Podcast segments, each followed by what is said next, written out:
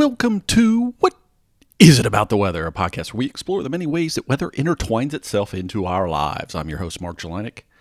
This week, our question at hand is weather making me sleepy? We'll get to that in a bit. Hope you're doing well on the weather front. Hope your fall or spring weather, wherever you are, has been enjoyable and pleasant.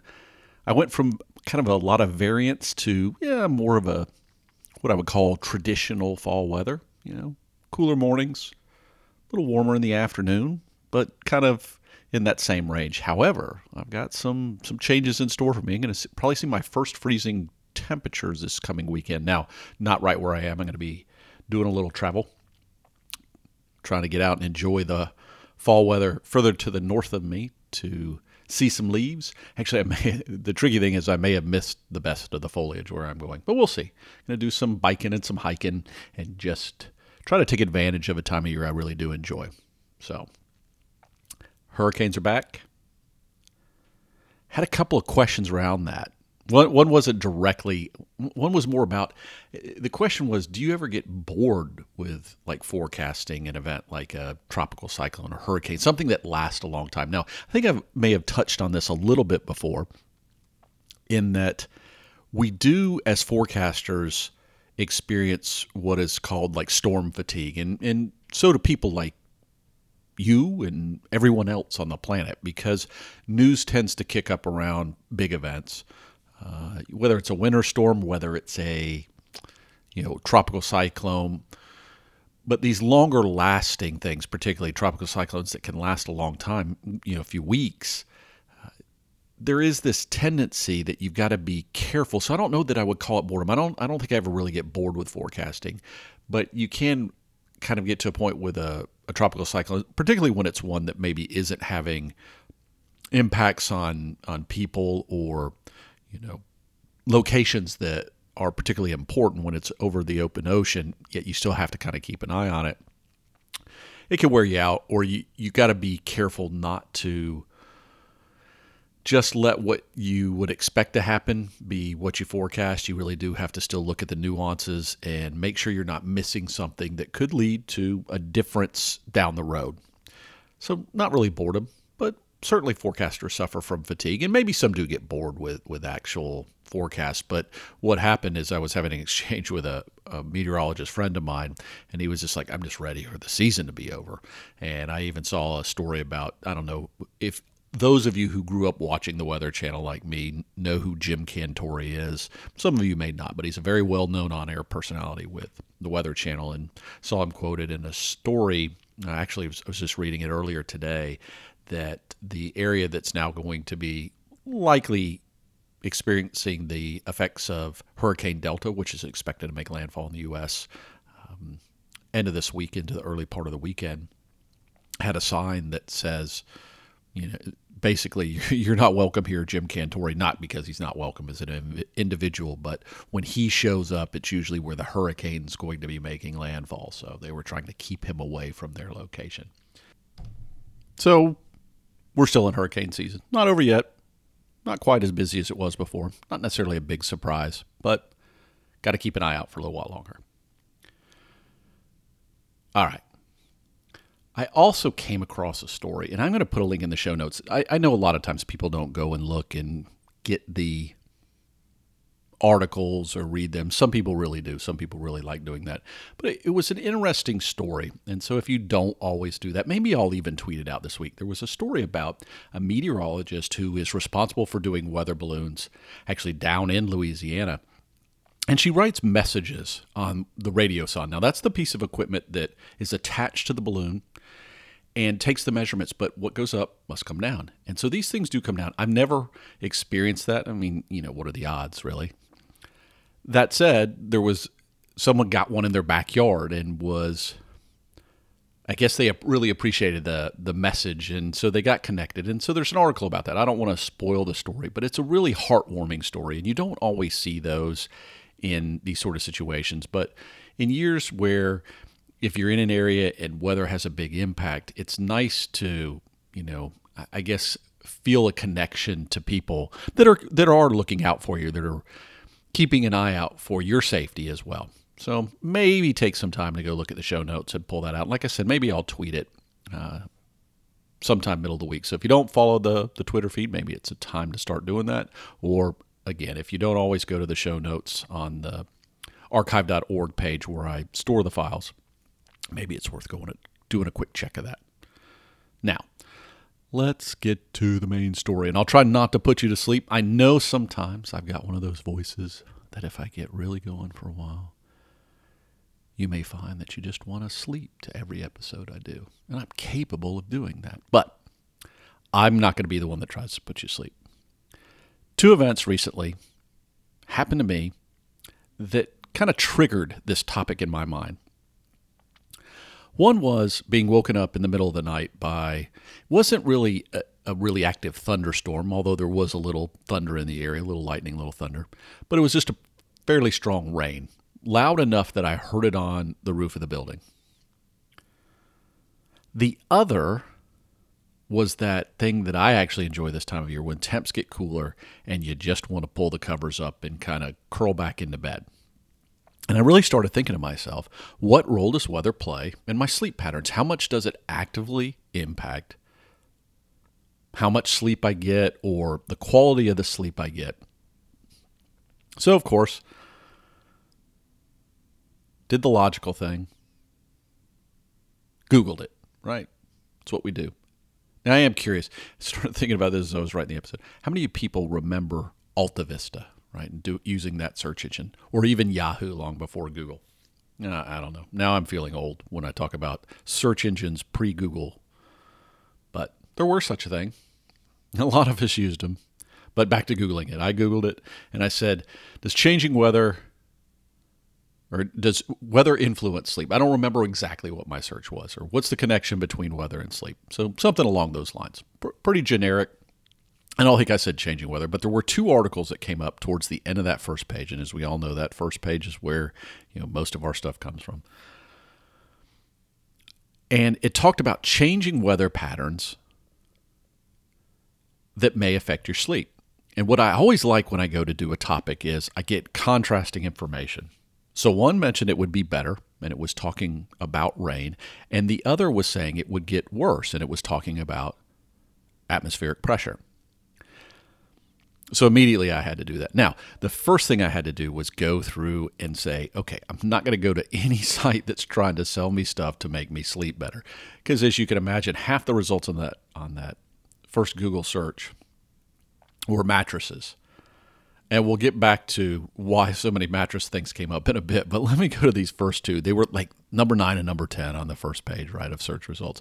It was interesting because they were right next to each other. So I had one that said it makes it better, one that said makes it worse. Now, the one about rain,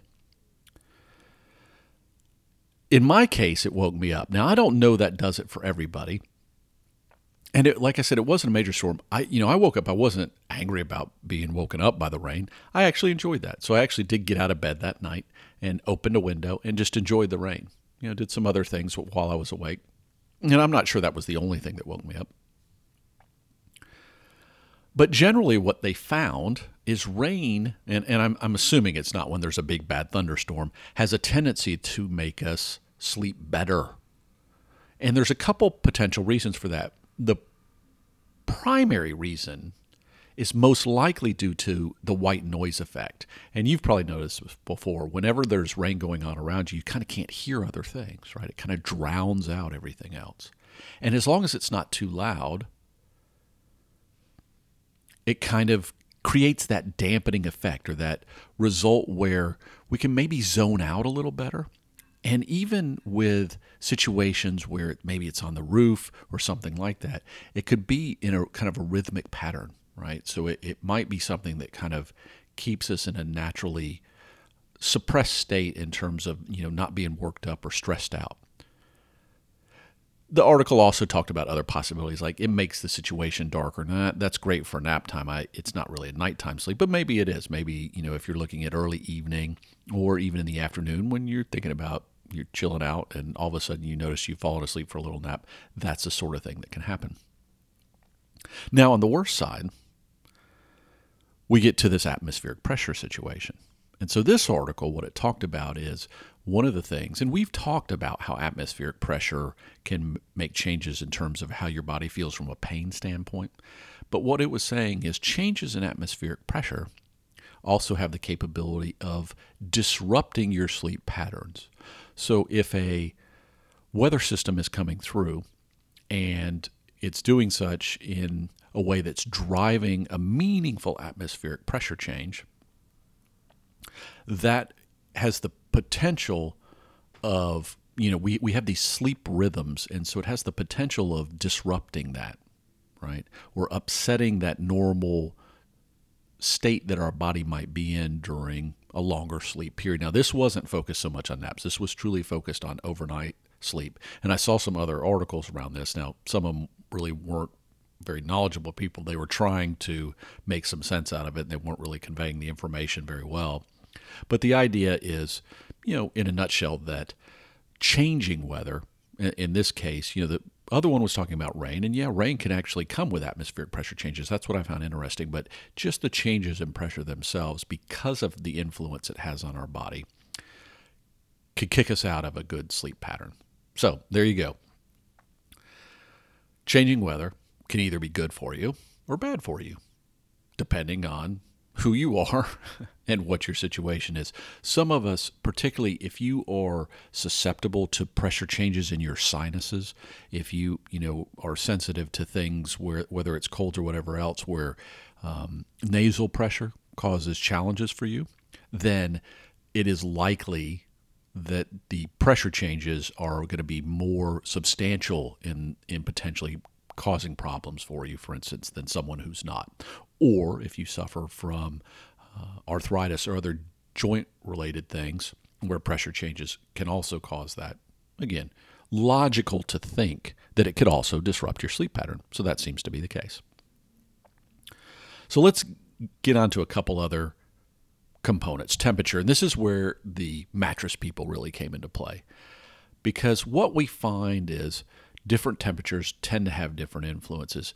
What I did, I, I learned a little something I didn't know, which is our natural body temperature tends to cool normally overnight. So all things, other things being equal, our body cools off, cools off, cools off until shortly before we wake up. And then it starts amping up again. I feel a little bit like describing when water was turning into ice or something. But we get cooler normally. So it's logical to think that if you keep your situation cool, it helps with your sleep state. Right? And and the flip side of that is hot temperatures would in theory make you not sleep as well. And that's generally the case. Now, you can imagine there's some variances to that, right? If it's really really cold outside, a little bit of warmth, falling asleep maybe by the fire or something like that might might be a good thing. But generally, what happens is if you're sleeping in a warmer situation than what would be your natural state, so if the room around you is a little warm, it creates, interestingly enough, a release of stress hormones. And that's why, and this is what I found kind of interesting about this one I read about, is it can make you more stressed in the summertime. So you're not, you know, everybody talks about can't wait for summer and stuff like that. Actually, the hotter temperatures from a sleep standpoint kind of amp up your body. So you're more likely to be stressed out in the summertime, not more relaxed. I don't know. I found that kind of an interesting byproduct. Cooling, on the other side, like I said, it, our body tends to get there, and it's generally rec- recommended that you sleep in a cooler room. You know, make sure that your body logically isn't sweating, but that it feels that it can dissipate its normal heat load. However, what happens when we cool off is our body actually works harder. And this is one of the reasons they think that there are, we tend to see more heart attacks in the wintertime or in the cold season because our body is actually working harder when it's in a cool state. Despite the fact that we sleep better, apparently it, it helps us with the deeper sleeps, right? That it keeps us in that rhythmic, rhythmic pattern, if you will. Now, the last component we're going to look at is wind. All right. And a lot of people do like to sleep with the window open. Now, I like the window open to cool off my space, but one of the things I've noticed, for me in particular, and this is what some of the findings bear out is active wind blowing on you is not necessarily a good thing. Right? It, it tends to make your body want to move. This is the interesting part. So it's not necessarily going to wake you up, but it's going to make you a more restless sleeper, which we all go through periods of where, in theory, moving around more in bed. But if you have too much of that, it kicks you out of what would be your again your normal patterns. The key to getting good sleep is to have a rhythm that your body can go through a, you know set of cycles because we do we go through deep sleep and lighter sleep and REM sleep you know where we're dreaming etc. And the goal is to allow your body to kind of go through that natural cycle and wake up in the right cycle as well. I know there's all sorts of studies on this. Is that's why alarm clocks aren't really a great thing. Is you want your body to wake up. If you're one of those people that has kind of a natural time that you wake up without an alarm clock, that means you've you know your body has found its cycle and it can just go to that. And as long as you're getting enough sleep, that's actually the ideal thing is to not need an alarm clock to get up. But that wind can kind of you know just rustling around kick you in the same way a little bit and go hmm don't lay there don't be comfortable all right but what I found that was interesting is that it's even with things like central air. So you shouldn't have vents blowing on you either if you are in a situation where you're creating, for instance, your wind weather inside the house. So you may want it cooler, so you want the cooling air, but it blowing on you is not a good thing. Now, if you're in a hot place and you have a fan blowing on you to kind of keep your body cool, it's a trade off, right? It's how do you keep your body cool yet not make you restless? And that's not always easy. I mean, we don't all have the luxury of a perfect setup for these things. But more and more, we are learning that sleep and getting the right amount of sleep is, goes a long way in so many other aspects of our lives. So maybe controlling the weather and how the weather is influencing you is a good thing but I think what some of this stuff says is a little different for everybody. You know, maybe what the primary driver is for you is drastically different from somebody else. Maybe pressure is big for you, or maybe rain or wind or cooler or warm. I mean, I'm in a situation where I'm in a house where one person in the room wants really warm temperatures, and I'm kind of I'm I would say more middle of the road, but I lean towards cool. So I just tend to sleep without so much covers. Makes it makes it simpler. But there are always going to be those days where I'm a little warm I'd love to have a fan or open a window. You know, those are all trade offs. Now, you can also have to realize that even as we've talked about these individual pieces, there's the combinations as well that can throw you off. And, and humidity being an example of that, right? Humidity is one of those things that if humidity is really high, getting it to a cooler temperature is going to be difficult and being able to dissipate humidity from the air is going to be critical for you feeling cool if that's the goal. So, understanding if it's humid outside, even if it's cool at night, it may actually be an okay combination to have the window open a little bit as long as it's not too breezy, right? So, if the night nighttime air is a reasonable temperature, right, and the humidity level such that it keeps you because we get too dry as an example your nasal passages or your breathing patterns can get really disrupted lungs and and nose etc by humidity's not being at the right level. If you wintertime have you ever had it where it's been so dry the air inside that you can't tolerate it right? We have to introduce humidity. A lot of us may have a humidifier in our homes so all these little elements can kind of come together. And again, so you may have a primary driver and a secondary driver that, that are important to your sleep patterns, but how all the weather components come together is something you've got to keep in mind and understand which one is going to be the driver. Because it's not always just that one thing, if you will. I don't know. Let me know. Like I said, I, I kind of like, I don't necessarily like the room still. I like air movement. And, and I think I, that's true even when I sleep, but I may be wrong on that. So I like a little air movement, a little bit on the cool side, but I tend to like the humidity higher because again, I from a nasal standpoint, I appreciate a little bit of humidity in the air. But let me know what you find. What I don't know, what do you like to sleep to? I mean, heck, I even use weather noises. Aha. Uh-huh. So I didn't talk about that, but I have like an ambient sound stuff that if I'm having trouble sleeping from time to time, I'll kick that on. I go through phases where I use it and some where I don't. But I find it very relaxing to have weather noises, and sometimes I'll throw in ocean, other things, kind of on in the background. And it does tend to help me at least fall asleep, and that's why I don't keep it on all night long. I, you know, I may turn it on for a timer for an hour, but weather plays a role in that piece of my life as well. But let me know. What is it about the weather? Gmail.com. What is it about the weather on Twitter? Or again, you can hit me, Mark underscore Jelinek. I'd be curious to know what works best for you. What weather combination do you find just right? All right, now, before I let you go, I had one of these things when I was looking at these articles. Like I told you, there were a lot of people trying to sell you sleep stuff, which is a huge industry. And so when I came across this stuff, I came across a set of articles, and this kind of stuff, it happens all the time, particularly in this day and age. And it's not just a weather thing. So I'm, I'm going to keep all the names out of it except for a couple of the sites that will be names you recognize. So I had Company A, if you will, that had a 2018, you know, not that old, 2018, where they were talking about some recent study, right, that had been picked up by the Washington Post. I go to the Washington Post article, which is now four years earlier. It wasn't a recent anything, right? I guess recent's a relative term. And they called on something that showed up in Prevention Magazine. Okay. And the Prevention Magazine and even the Washington Post article referred to a PR release. Well, that PR release was from Company A. so it was just a vicious circle where they were self promoting because it had been picked up on something, but that was four years old and I, you know uh, that kind of stuff drives me nuts. If you ever do that, do you do you ever look at the dates on things when it links from certain stuff, particularly when they say it's something recent? Always always check the header dates. Now I realize header dates can change and get changed again, but a lot of times with certain sources they will tell you they'll keep the original date and only tell you if they edit it. But I don't consider four years ago recent in any time scale for me. But that's just me. All right.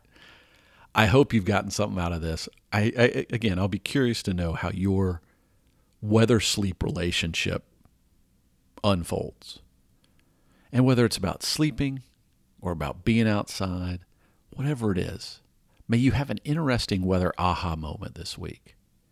And never forget, there's much more to weather than the weather itself.